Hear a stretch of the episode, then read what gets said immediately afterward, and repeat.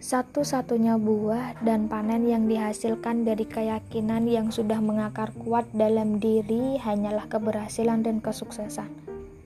Karena sejatinya, yakin adalah percaya diri, optimis, dan selalu memiliki harapan yang tinggi terhadap apa yang menjadi impiannya.